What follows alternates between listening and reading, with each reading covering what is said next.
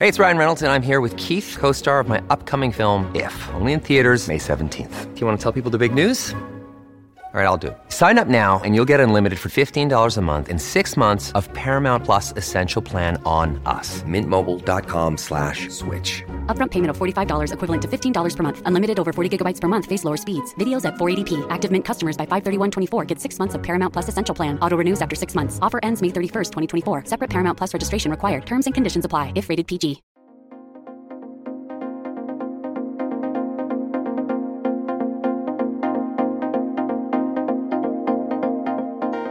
Hello, and welcome back for another episode of the Northern Agenda podcast, your weekly instalment of analysis and chat about the political stories that matter for the north of England.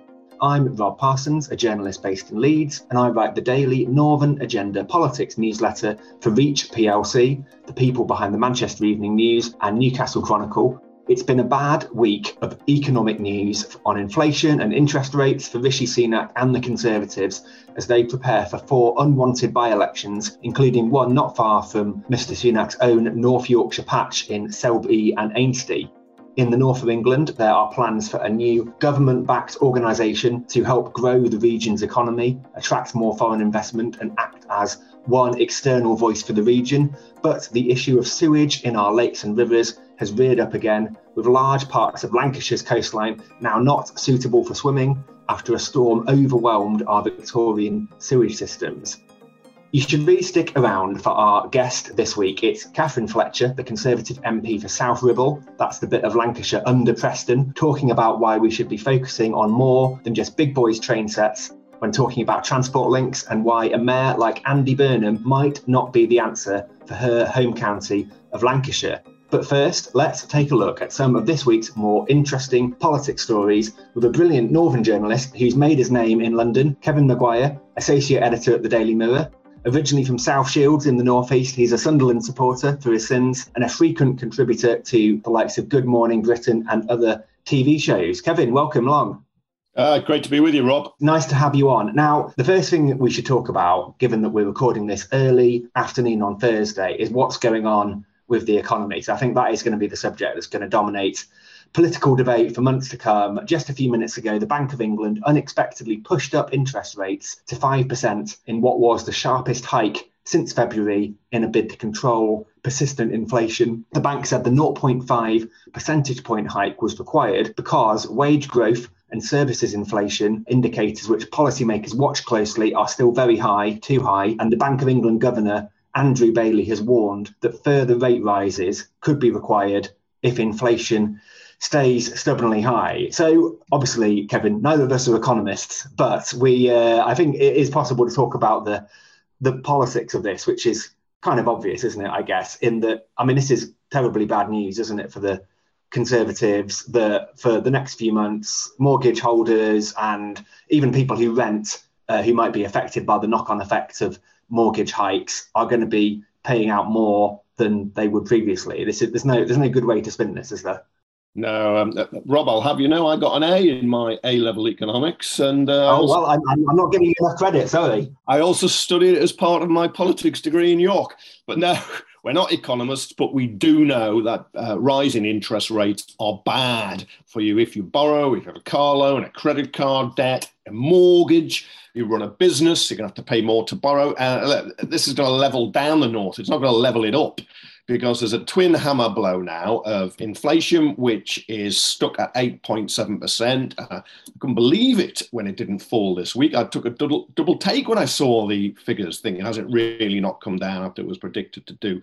And then going up a, a full half point to 5% is going to really hurt people. And we now risk uh, going into recession. We thought we were going to escape it. We now risk it because, in order to uh, cure inflation, the government is trying to hammer people uh, through interest rates. So you got less to spend in shops, so shops have to cut their prices.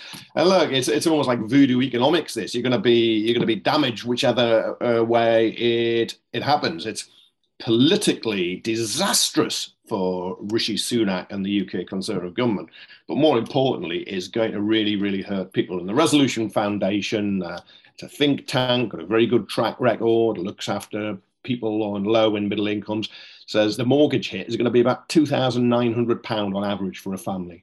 When they remortgage. Uh, Keir Starmer, Prime Minister's questions, Labour leader, used it as a, t- a Tory mortgage penalty. He he called it, and yep, it's it's politically bad, but more importantly, it's going to wreck the finances of families and some small businesses, actually some big businesses too, because people who borrowed when lending was cheap and are really just going to get crucified, really nailed to the cross of higher interest rates.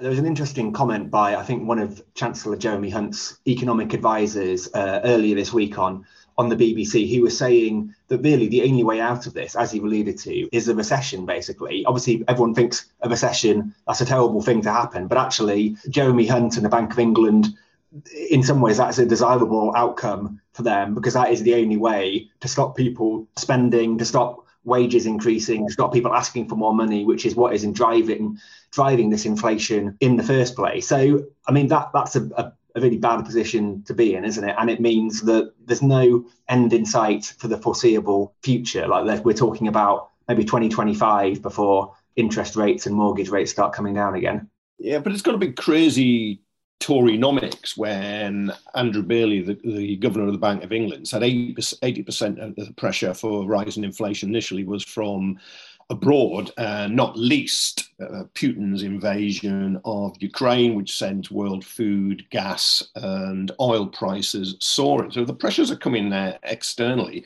You're clobbering people internally. You say they're concerned about their cost of living uh, and their, their living standards. Well, yeah, inflation eats into that un- undoubtedly. But to bring that down, you say you're then going to increase the cost of borrowing and, and crash the economy and push it into recession. It just it just seems actually that the the, the cure can be worse than the disease itself if you're going to do it this way around. I think it's kind of time to hold your nerve. And there's a lot of criticism the Bank of England not acting early enough on inflation. That means didn't put up interest rates uh, fast enough. But now they seem to be going up and up and up and up, and inflation is still still stuck. I just I just wonder if you've just got it completely the way around. And you know, traditional economic thinking is is rather basic and sometimes not uh, not appropriate. There's no doubt we got a bigger problem in the UK than France or Germany, the eurozone or the US on inflation. G, the G7 countries as a whole, we we got higher uh, higher rates, but I'm just not sure. I, I, really just don't think hitting people like this uh, would your mortgages going up, all your other other lendings likely to, your credit card and your bank loans, your car loan, whatever it is. I'm just not sure it is the cure, and it can just actually make the, that cost of living crisis even worse, not better.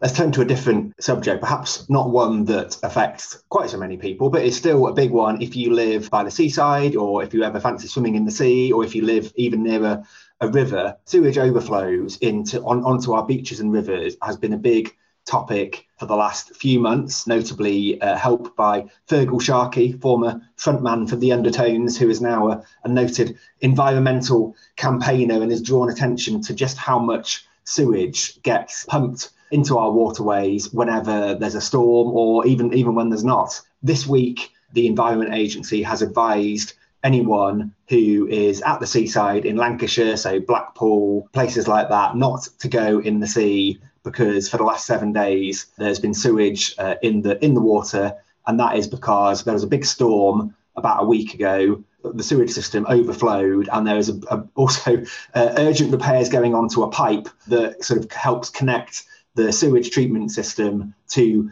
the to, to the sea. So it, it's not a great situation. And United Utilities, which is the water company concerned, is in fact the company that pumps the most sewage into our waterways of any utilities firm in the country. I mean, again, this is another very damaging one for the Conservative Party. And I, I saw a while ago Therese Coffey, the Environment Secretary, almost sort of admitted defeat on, on this and said, well, this is such a big long term problem to solve that it's gonna it's gonna be a while before things get better, which is not the hopeful, optimistic note one might have might have hoped for. I mean, do we just have to get used to wading through sewage if we're going to uh, go for a swim in our in our in our beaches and rivers these days? Yeah, if only Therese Coffey, the Environment Secretary, if only her party could have been in power for 13 years and she could have been a minister and latterly a cabinet minister uh, for, for much of that time. If only they could have done something about it. Nothing shows how water privatization has failed than sewage on beaches and in rivers and in lakes. And people are fed up with it. And Feargal Sharkey, the formerly the Undertones, he's moved on from his teenage kicks now to become a clean water campaigner. And he's incredibly effective about it. And it's come up the political agenda. And that Blackpool is, and apologies now to Scarborough and Brighton and Bournemouth and Skeggy and my own South Shields, but Blackpool is the country's premier holiday resort on the seaside. That is, to be told you can't go in the sea because it's full of sewage. I mean, it's utterly appalling. And yes, there are other good reasons you can still go to go to Blackpool and the council leader, Lynn Williams, I just thought sounded a, a beacon of controlled rage as she criticised United Utilities. Um, it's, it's, there's just no excuse for it. As Feargal Sharkey pointed out, United, or he claimed, United Utilities last year paid 300 million to its shareholders. They, they of cash to give to those who buy a stake in it, investors and so on, but they don't spend the money on protecting the environment. And not putting sewage in our water should be a basic function of a water company. They were privatized at the, the end of the 1980s and the Thatcher period without any debt whatsoever. They were essentially given away. Now they've piled up the debt, they've paid out a fortune, and they just haven't invested the money. And of course, their latest plan to invest money so we don't get um, turds in our in our bathing water is to somehow charge us more when they're when they're actually soaking us for a basic service they do not deliver. So I, I think it's absolutely, absolutely appalling. And you know, Blackpool, the people who live it in it, and people who visit it, and that bit of the Lancashire coast shouldn't have to suffer this. If ever Labour should come up with a nationalisation programme, it should be this. I, I don't know why uh, Keir Starmer's abandoned it, the, the pledge under uh, under Jeremy Corbyn, because it would just be hugely popular because people are just at the end of their tether. They just think these companies are just messing us around and they won't fix it uh, until they're, they're, taken over, and then it just becomes their, their raison d'etre. That's why they're run. Therese Coffey, the Environment Secretary, could if she likes, she could uh, issue an enforcement order. She could fine them quite heavily, but she doesn't.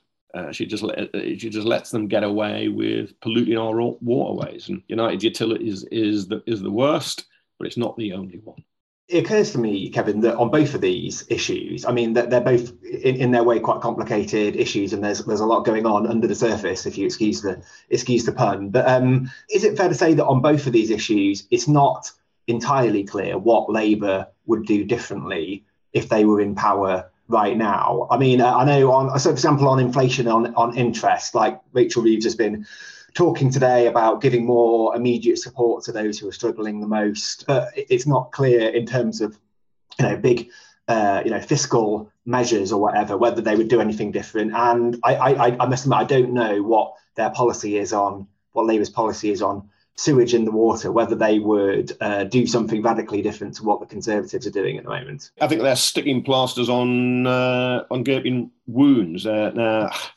interest rates going up is is is is, trickier to to resolve. You could put pressure on the Bank of England not to not to do it. Uh, Rachel Reeves is going to put pressure on banks and building societies to, for instance, um, allow you to switch to uh, just an interest-only mortgage. So you stop repaying some of your, your capital. You have at least six months notice before you could be repossessed.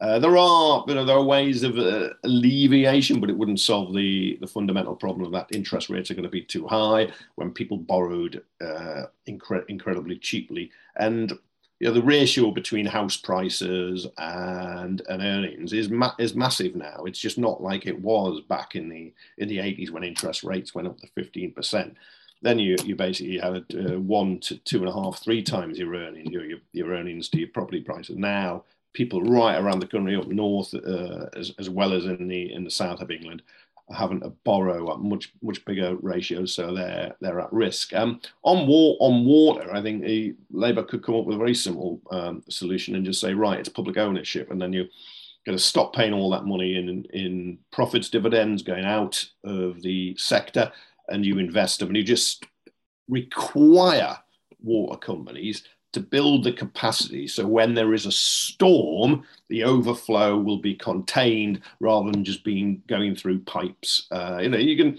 you can have like one of those overflow pipes in your house on the, in your bathroom, uh, you know, just in case uh, you, you, your cistern on your loo over overflows, it'll just drip down your wall. Well, essentially, that's what the sewage companies are doing now, but it's uh, it's filthy water. you can just build the capacity, and yeah, okay, if if you get the rain that uh, launched Noah's Ark, it might be difficult to contain, but you should have a big enough capacity for storms, and, and they don't. And it's because water companies have never been required to to stop these these massive sewage leaks, which is what they really are. Um, now, Labour, what would they do? I think they, they I think they would use uh, existing powers more strongly in issuing enforcement notices, and I think they'd be more eager to fine the water companies and you can impose tougher regulations. So they would they would make some difference, but unless you just say right, you can't do this anymore, then it'll just it'll just keep on happening. It'll just be rare, and it might you know, might be Black Blackpool next time, and it might be Whitby. Uh, you know, it could be Morecambe. It could be it could be somewhere else. I'd always fly the flag for Robin Hood's Bay, which is a, a delightful uh, little fishing village on the North Yorkshire coast. But unfortunately, the water there is also uh, had a, a, a no swimming warning issued on it. So it's not just not not not just Blackpool, unfortunately. It's just intolerable. I know Robin Hood's Bay. I mean, it's a picturesque. It's it's kind of picture postcard, but you you know you see it on a box of chocolates or biscuits or you know, and get a jigsaw of it. Not when there's sewage floating in the water. No, I mean, it, Robin Hood's Bay deserves better than the, am I allowed to say shits who are running the water industry and polluting it? Let's move on to a, a more positive final final topic, uh, move away from the, uh, the, the ills that blight our our nation for a nice feel good story about your native uh, northeast. And there's a, a, local author who you've uh, you've you've tweeted about, uh, Glenda Young, who is funding. It's a really nice gesture, actually, funding uh, a scholarship to a local university to help help a young writer. How, how did you become interested in in that one? Yeah, the University of Sunderland, where I'll, I'll admit, you know, I'm a I'm a visiting professor, but Glenda, Glenda Young, uh, left school at 15 uh, and went went to the uni as a mature student. Got a got a big break in in life in a way, and uh, she was doing Coronation Street uh, blogs because she's a big soap fan, and got a work placement with with ITV, and is now a best-selling author. She's written uh, eight sort of uh, historical sagas set in in Ryhope, which is a, a former pit village in in the northeast. It, you know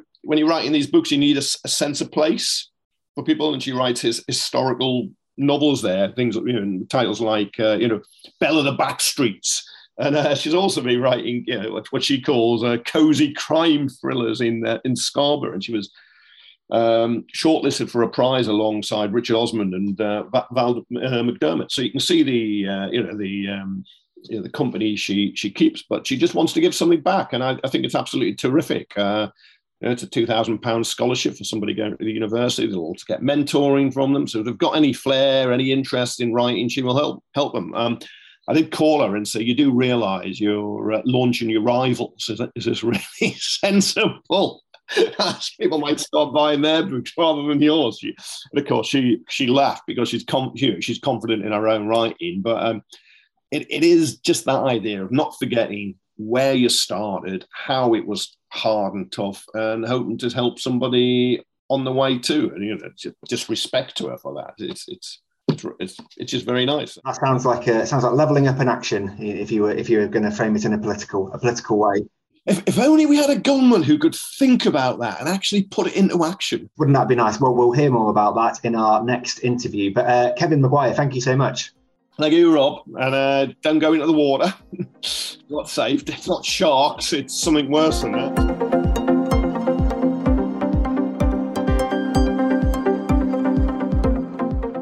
So, we've all heard of levelling up, the aim of spreading opportunity outside London and the South East and better utilising the talent that exists in Northern England but hasn't yet seen its full potential. So I was interested to see this week the launch in London of a book called Levelling Up 2.0 A Blueprint for the Future by the Policy Institute Curia, where Michael Gove, the Cabinet Minister in charge of the project, gave a keynote speech. Could it be a sign that the concept, which was on everyone's lips when Boris Johnson was Prime Minister, maybe needs some fresh impetus to get it back on the political agenda? I'm really pleased to have as my guest on the podcast today one of the Northern MPs who contributed a chapter to the book, and it's called Critical Links Where Transport Will Drive Us to Thrive. Katherine Fletcher, uh, who wrote that chapter, is the Conservative MP for South Ribble in Lancashire and served, admittedly briefly, as a transport minister in the Liz Truss Premiership. So, a great guest to have on to talk about transport links in the North. Katherine, welcome to the podcast. Hi, Rob. Thanks for having us just to start with, on the, the point that I mentioned in the intro, uh, the, the, idea of leveling up 2.0, I guess, sort of implies that leveling up 1.0 has happened and perhaps has maybe run out of steam a bit or needs a bit of a, a refresh. I mean, is that is that your would that be your view that we, need to give leveling up a bit more uh, of a boost to sort of get it back up the agenda again? Well, so I'm going to actually take you back even further. So I didn't I was in business. I joined. I didn't join politics till I was in my late thirties, uh, about 2013, and I joined to deliver a Northern powerhouse. And I think that is there's an interesting conversation to be had about what a Northern powerhouse is and how that sits in the broader arc of levelling up. And whilst there are some themes in common, I think there are some differences as well. So we were briefly together at the Northern Research Group conference the other week, and and uh, George Osborne, who invented that phrase because he was in the Powerhouse Hall at Manchester, and he, he, he thought it was a really good way of doing it. Um, but he was he was rekindling an idea, which is our great cities of the north. If you connect them together, you make them a more interconnected unit. Then you have got something that's like truly global in scale, and it's an enormous opportunity for us to grow. And I drunk that Kool Aid in my thirties, and I'm still pushing for it. Leveling up is a really interesting expansion of that kind of regional opportunity idea. Because in, in, you know, we are the northern cities are we're the biggest economic opportunity for growth that the country's got. You know, give us a fishing rod. You know, don't give us a fish, give us a fishing rod, and off we'll go. And I think leveling up has got a lot of the measures within that. So I don't. I think it's a continuer. I don't. I, you know, has it failed? Has it started? I I think they're almost asides. But the thing that Levelling Up does do is say, well, actually, Devon and Cornwall, you know, perhaps doesn't have exactly the same um, uh, uh, services, education, aspiration, opportunity as London, the South East has, or North Wales. Is North Wales actually really part of the same economic unit as Liverpool and Manchester? Whereas Cardiff is in the same economic unit as Bristol. And I think you can start to get a bit blurry. But what I was doing, along with a load of other colleagues for this book, is basically just taking like a theme and exploring it and saying, what does what does it look like? How do we make it happen? How do we measure it? And so I was doing transport because I'm an engineer's daughter and I get quite passionate about it. So the so I'm going to be a politician that actually tries to answer your question, which is I don't think you should be saying we've had to relaunch it. I think it's a continua. We've we've been failed by both types of government for 50 years and you're not going to change it like that. But you, the the effort is worth the juice that's going to come out the other end of it in my opinion and i bet in yours as well. Yeah i no i think so. I like the northern research group conference we are both at and other similar conferences that i go to all the time. Transport perhaps along with skills is like the one the main thing that people talk about as being important. And I mean, it's interesting you mentioned the the Northern Powerhouse uh, as an idea versus leveling up. My sort of interpretation of the difference is that the Northern Powerhouse concept was more focused on cities, and that if you grow the economy of Manchester and Leeds, then hopefully the other areas around around it will will benefit. Whereas leveling up is perhaps more focused on the bits between the cities uh, and the bits a bit further a bit further out. Yes and no to be honest. So the northern powerhouse is about describing a massive economic opportunity. You know you can get you put this investment in and this is the growth that comes back. And i think it has to be more than leeds and manchester to get that global scale But I mean, uh, Devon and Cornwall, absolutely love it. Devon and Cornwall needs levelling up. You know that there there are important things to do there, but there is no world where there are four or five big cities in Devon and Cornwall that, if you connected them together with improved public transport, could genuinely become a globally rival a global rival. You know, unlike perhaps some of the industrial areas in in Germany around uh, Munich and stuff. So I think they're two mutually exclusive things. I think leveling up is about pride in place. It's about improved access, hub and spoke models. I argue in my book that you can give it a big boost by just joining up what we've got better and quicker and thinking about it in a in a, a slightly more strategic way. You know, so I, I can I give you an example? Yes, please do. So, if you're a lad, and I'm, I'm deliberately not going to try and talk about South Ribble too much because, you know, I've had to unilaterally rename it down here because everybody gets slightly glassy eyed, panic eyed, and doesn't know where it is. So, I've renamed it, you know, the bit under Preston, which then removes some of the more. it's quite helpful, even for people in the north. I think that yes. would be uh, that, South Ribble. You know the you know the bit under Preston, right? So, so, but I don't want to talk about that too much. But there are some themes that just run true across really broad areas, even down to like Nottingham, Derby, and the East Midlands, where I went to uni. And and so if you are not in a major city, um, so there was a lad from Tower Hamlets who was asking me questions at the levelling up thing, saying, "Aren't you going to detract from London?" I said, "Well, actually," he said, "I'm from Tower Hamlets." I said, "Brilliant." You, if you're in Tower Hamlets and you can get to the poshest part of London to take an opportunity, the difference is we can't get there. So say you're, you're a lass or a lad that's kitchen fitting because, you know, you enjoyed yourself between 18 and 25 or whatever and, you know, did it properly. But now perhaps think, right, I want to take advantage of like the lifetime skills guarantee. You haven't got any A levels, government's going to give you a few grand to go and get qualification. The only way you're getting to the kitchen fitting job is because the guy or girl in the white transit van is picking you up the bus service probably doesn't get you on time. You'll be incredibly lucky if you've got a train service that gets you there. And so you're going to the job. So if you haven't got a car or you haven't got access to some kind of expensive personalized transport, how are you going to get to the college? And and what worries me is, you know, sometimes people are saying, well, I need to get to work, I need to get to college, you know, and they're spending 150 quid on a three series Randover without an MOT or insurance to try and take an opportunity. And I think there is a role leveling up to me is making sure that people don't get forced into those slightly invidious choices about ed- uh, accessing education and accessing work, which is give you a lift, you know, do something perhaps you shouldn't, or get stuck on a bus that's really late and doesn't turn up. And I think there's a huge amount we can do to make those very basic things work better you know, make sure the last bus doesn't go before the last train gets in, that kind of stuff. And so I had a bit of a wang on about it in my chapter. But it's not everyone thinks it's the big stuff. It's it's big boys with big train sets. Don't get me wrong, that's important. But the usability of transport to allow people to access opportunities. And for the flip side, you know, lots. Of, I'm sure you get lots of businesses coming and talking to you, say we're really struggling to recruit you know, we can't get Sparkies, we need these types of apprentices. Giving them better transport links that means that they can get more people to come to work in their business within, say, like 40 minutes travel, an hour's travel, that's an economic boost. We, you know, that's leveling up as much as it is about making sure your high street isn't covered in concrete buddleias.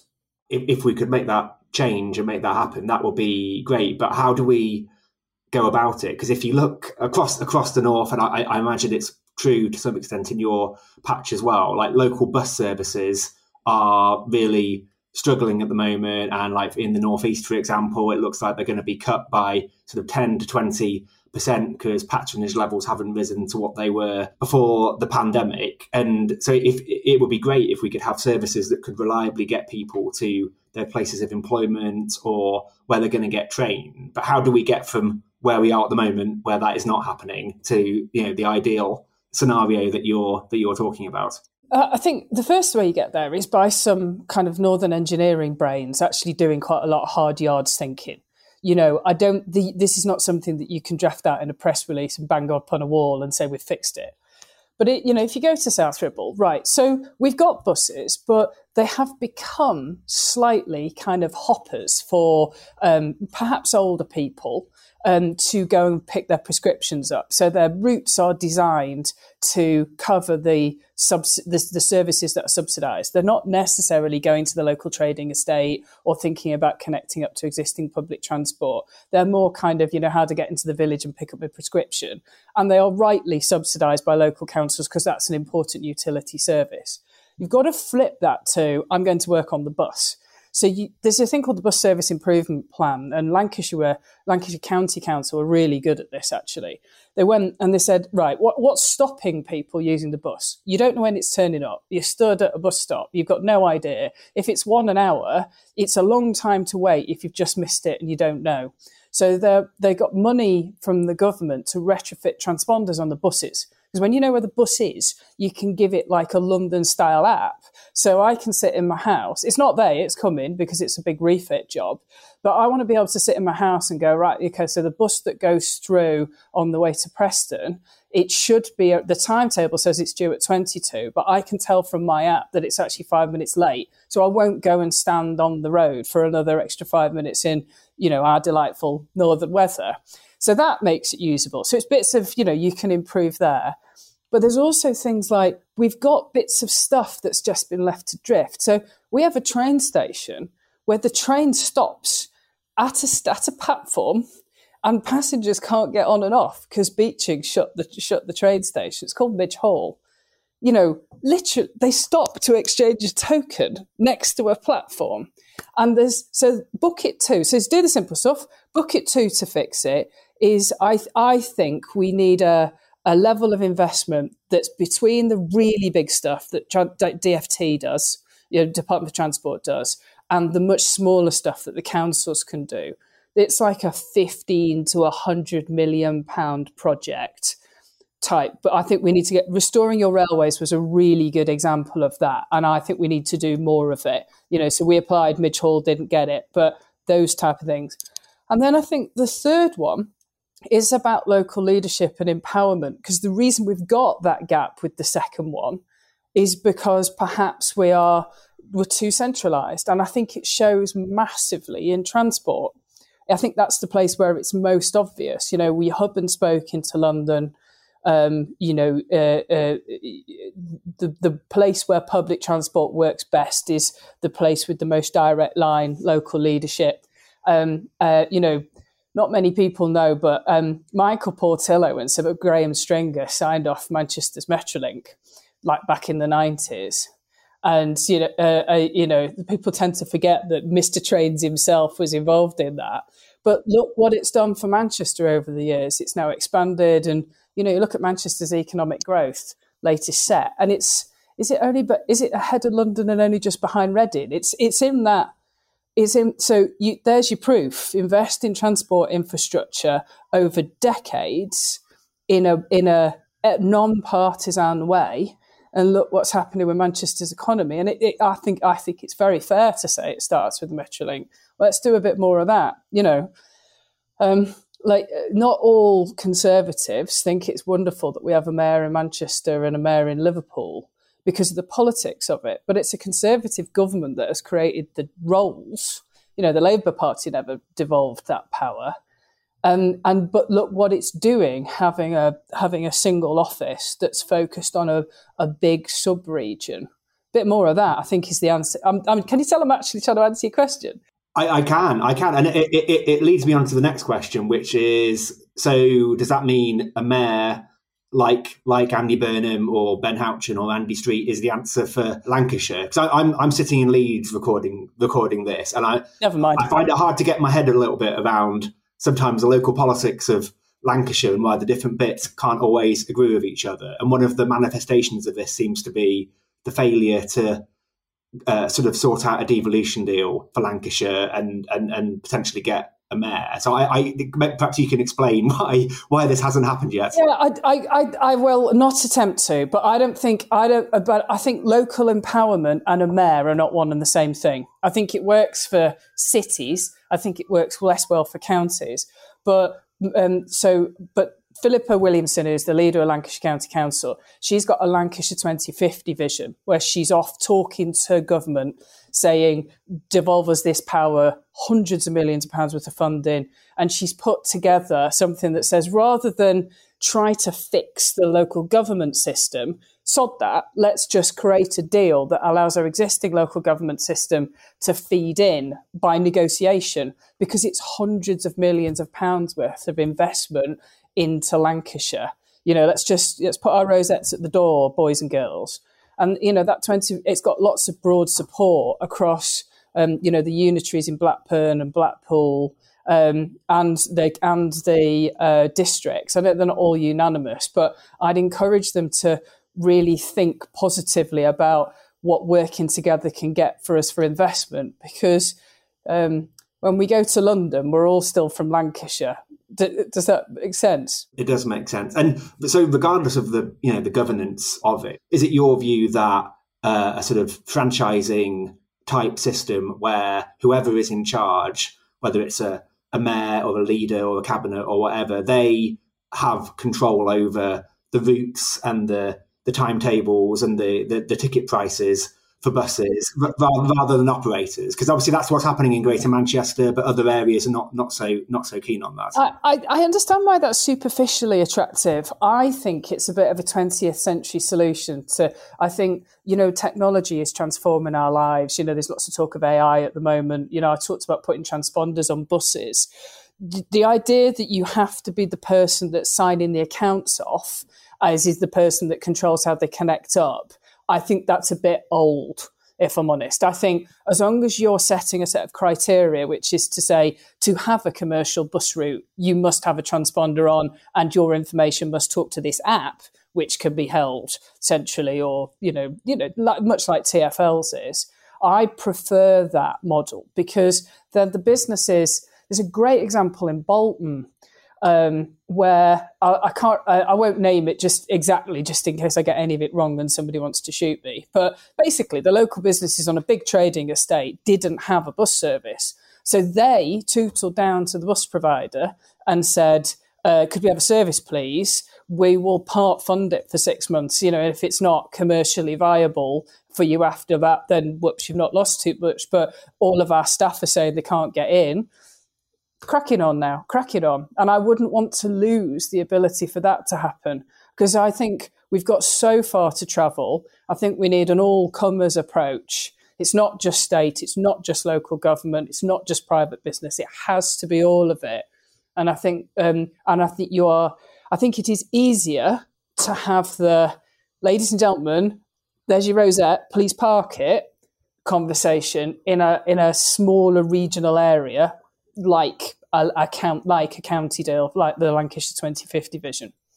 I think I think you get more done. Katherine, I'm going to just before we finish the interview, I was going to ask you something that's related to levelling up and what we've been talking about. Boris Johnson, who obviously the levelling up phrase was popularised by him in the 2019 election when you were elected as well. Obviously, while you were talking at this book launch on Monday, the debate was going on about whether MPs back to the Privileges Committee uh, report, which said he lied to Parliament. I'm interested in your assessment of Boris Johnson's sort of legacy for places like yours in the north of England, in, in, in South Ribble. Has was Boris Johnson's premiership and its sort of increased focus on on the north. A good has that ended up being a good thing for people in your in your patch do you think?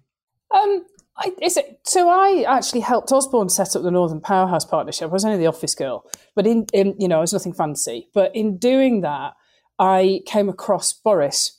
And, and Boris at that time really understood the opportunity and the pride in place and was searching around for a phrase to evolve it into something broader. You give him credit for that.